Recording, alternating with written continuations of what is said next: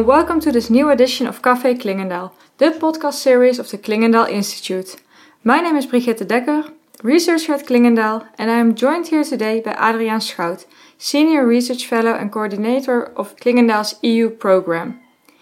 Adriaan, you are an expert on the EU governance and EU institutional affairs, and in your work you closely follow EU integration issues and the EU's better regulation agenda. Thank you for joining us today. We will focus on the European Commission of Jean Claude Juncker. After five years in office, it's uh, time to take stock of the achievements of the Juncker Commission and, of course, uh, the challenges it has faced during its term. Do you think the Commission delivered on its promises? Well, the question is what they were. This was the um, the commission that wanted to be big on big and small on small, and it wanted to uh, have focus. Uh, so not everything in all sorts of directions, but uh, really the big things that the EU has to deliver in the eyes of the people. The ambitions were formulated in uh, 2014, but that was just after the euro crisis. Uh, the euro crisis was more or less solved by the ECB, basically by pouring in a lot of money in the European uh, economies. So we saw uh, different uh, growth levels per member state, but overall high growth levels in the EU. So the, the, the, crisis was over, yet the Commission was highly ambitious and wanted to, uh, to show the people that the EU can deliver. Whereas it wasn't needed with the crisis. What it did do was it reduced its number of proposals. It also delivered when it comes to the migration crisis, which emerged after Juncker took office. Mm-hmm but there were also a lot of proposals that Juncker presented, which was highly ambitious, but that are now stalled by the member states. So the important question to ask is whether this Commission was not overly ambitious. Some of the proposals that uh, Commission Juncker has presented that are now stalled, even quite predictably stalled, member states would not want to go down that road one of them is, for example, the whole package on the euro. Mm-hmm. Uh, Juncker proposed a fiscal capacity, a eurozone budget, and behind that lie thoughts and hopes of European taxation. Now, the whole fiscal capacity discussion is stalled. That would have included a proposal from Juncker on a, a eurozone minister. I don't see that happening. That is also stalled uh, Juncker himself spoke about an EU army. I don't see that to happen. Uh, there are proposals about a fully operational European border and coast guard. That is so massively ambitious to have a fully operational European border and coast guard that I don't see that that will happen in reality. Yes, there will be things to help Greece, and a lot of money will be pushed to what's called Frontex, because the EU wants to show that it can deliver, but member states will not accept a fully operational European border and coast guard.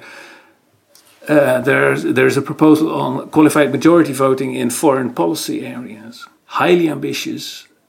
I don't see a lot of support for that either. Then, when it comes to climate change, of course, there's an enormous challenge. But as we have seen in the Netherlands, whether the public wants to have the consequences of that, whether it wants to pay for it, I am not quite sure what is going to happen with the climate transition uh, agendas because the costs will be enormous.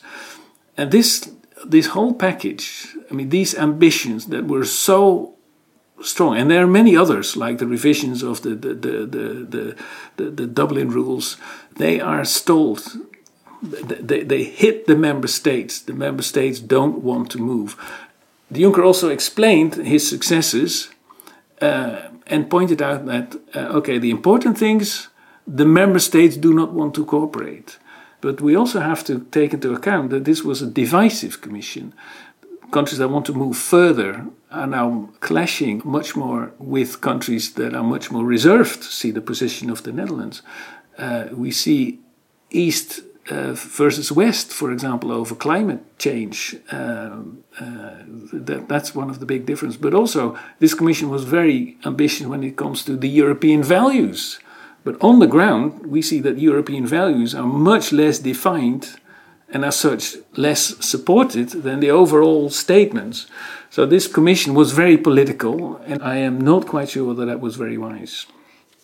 To what extent do you think this ambition to be political as a commission has been successful? Should a next commission take the same strategy, or should it revise the role of the commission a little bit?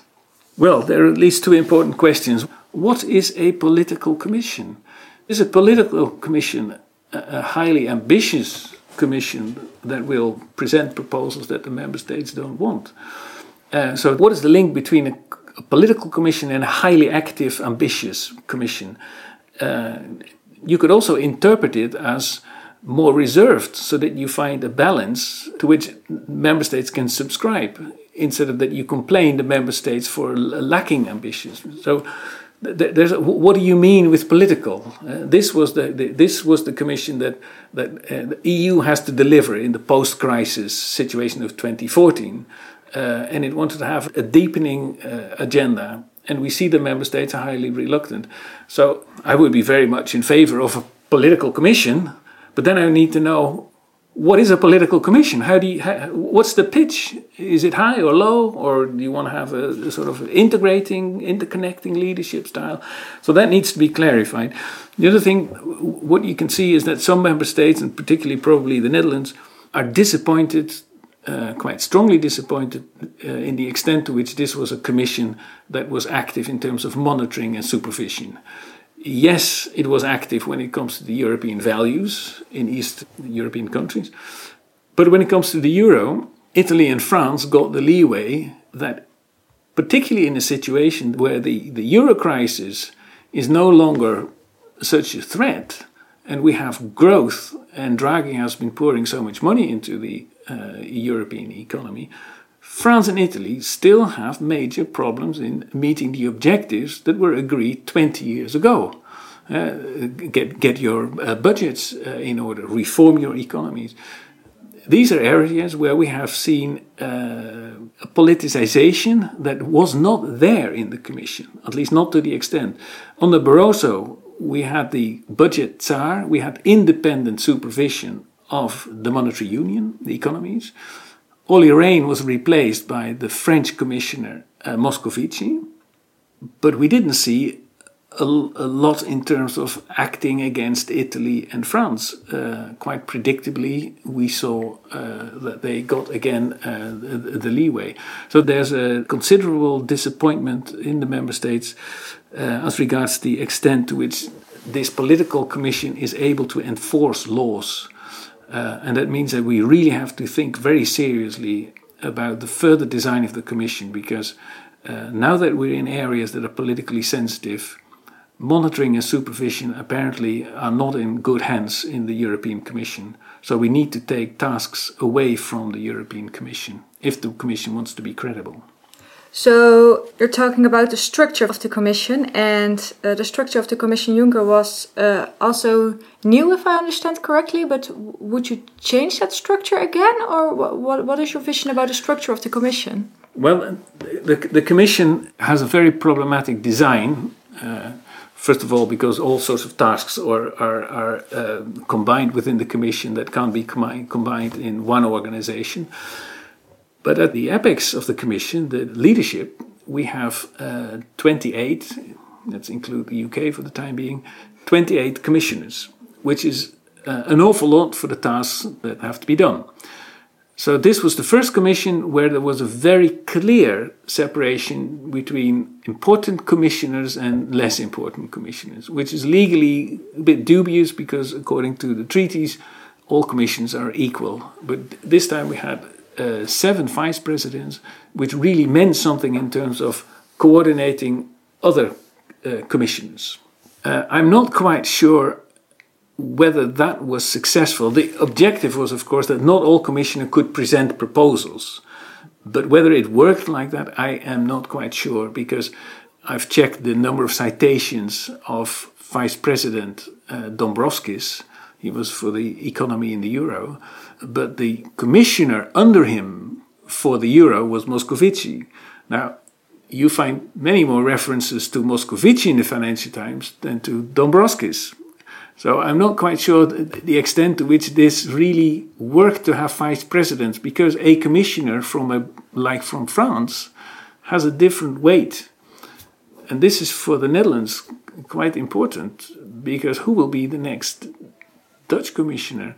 We are a smaller country, so our commissioners are not automatically benefiting from the weight of a big country. Uh, we already had a vice president, even the first vice president. Um, so we should expect to have a, a normal commissioner. So who, who, who will be our next commissioner? And will he or she operate under a vice president of Malta or Slovenia? Uh, so what kind of weight do we can we still expect to have? So I'm not quite sure whether this vice president uh, formula worked on all fronts. And what about the first vice president? That's probably even a, a, a tougher question because the first vice president was supposed to be a really coordinating uh, vice president of all commissioners. Now, we will have to wait and see how history will, will judge the performance of the first vice president that we had, that was Frans Timmermans, uh, whether it was successful. Because what we also saw in the political commission was that Juncker and the chef de cabinet, later the secretary general of the commission, Selmayr, Juncker and Selmayr were a very active, ambitious team. And w- when they proposed policies, that was out of the hand of the first vice president. Uh, and I am not so sure to what extent the first vice president was able to interfere with the lack of supervision, for example, by Moscovici. So, a first vice president in a political commission with a strong secretary general or a strong chef de cabinet and some strong commissioners, I am not quite sure whether that, that has been the formula that really brought order and structure to the commission. I have serious doubts whether that's a, a working format. And uh, well, as a, as a final question, what do you expect from the different Spitzenkandidates candidates and others who are often named to be to become the new Commission president? Well, of course, we don't know about the names, uh, and it's going to be really interesting to see how the whole package of the next Commission uh, is going to function one thing is clear that the, the president of the commission has gained in weight and visibility. I'm not sure whether that is because of the Spitzenkandidaten structure, but I think Juncker has set a, a, a new example. Barroso was much more of a, of a technocrat, uh, and his predecessors uh, uh, were, were, the same. Uh, the only difference was, was, was Jacques Delors. He was a real political, active person. The next successor could follow in the steps of Juncker and really uh, continue with an ambitious European, deepening European agenda.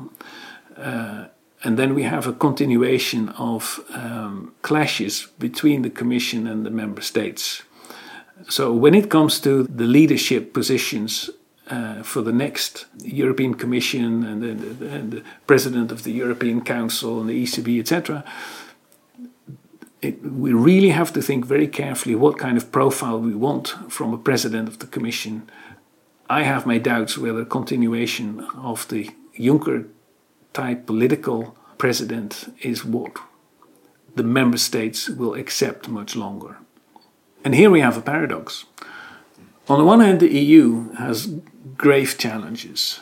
Um, I would say not so much um, that the economy of the EU is not doing well, of the eurozone, but we see big differences between the, the member states in terms of the, the, the, the resilience of their economic structures. Then, of course, we continue to have um, the climate change challenges and the migration challenges and the weaknesses in the, in the borders. Uh, and we have to work together when it comes to uh, security issues. So we need a commission that is able to work with member states to address big problems. But the next president of the commission has to be able to do this in a way that it interconnects the member states rather than that it pits the member states one against the other, or that we see a continuation of clashes north, south, east, west that we have seen now.